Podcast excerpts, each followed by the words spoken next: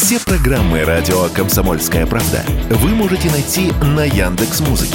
Ищите раздел вашей любимой передачи и подписывайтесь, чтобы не пропустить новый выпуск. «Радио КП» на Яндекс.Музыке. Это удобно, просто и всегда интересно. «Экономика» на Радио КП. Здравствуйте, дорогие радиослушатели! В эфире наш ежедневный обзор главных экономических новостей. И сегодня у нас снова на повестке дня тема многострадальных яиц.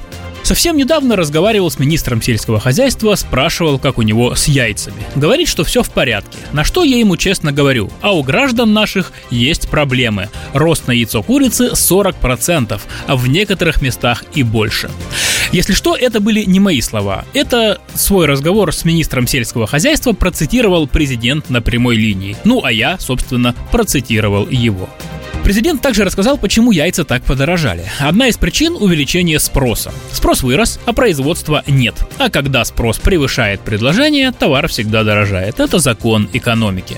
А еще вовремя не открыли импорт в должном объеме. По словам президента, сейчас иностранные партнеры активно предлагают нам поставки яиц. И чтобы обуздать рост цен, это я уже от себя рассказываю, в правительстве решили обнулить пошлины на поставки яиц из-за рубежа.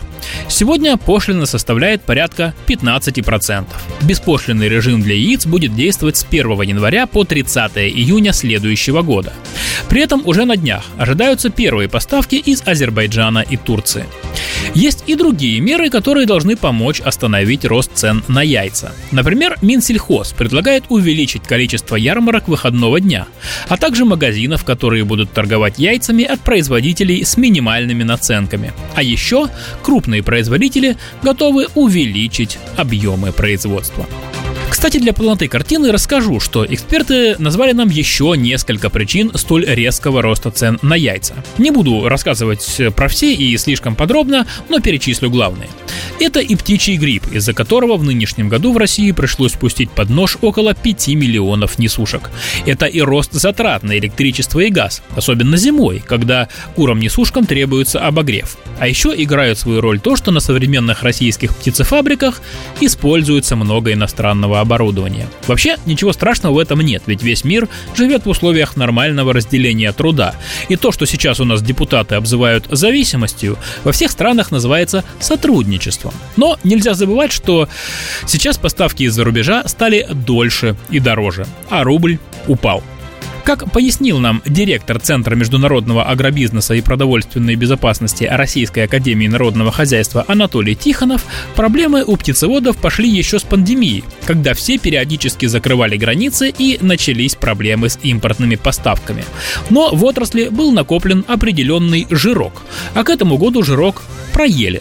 Плюс наложились те самые дополнительные факторы, например, птичий грипп и рост спроса. Ну а еще коротенько расскажу вам про один интересный опрос, который мы провели в социальных сетях. Мы спросили у наших читателей, что бы вы хотели получить в подарок на Новый год.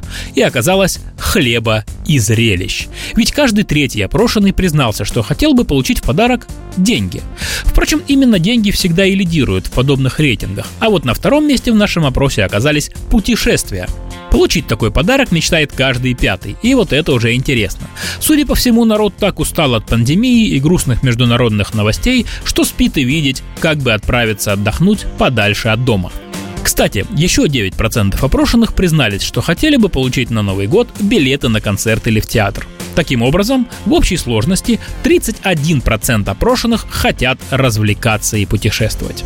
Как объяснила нам эти желания семейный психолог Татьяна Васильева, людям сейчас очень важны новые, позитивные впечатления. Именно поэтому многие мечтают получить в подарок путешествия или билеты в театр.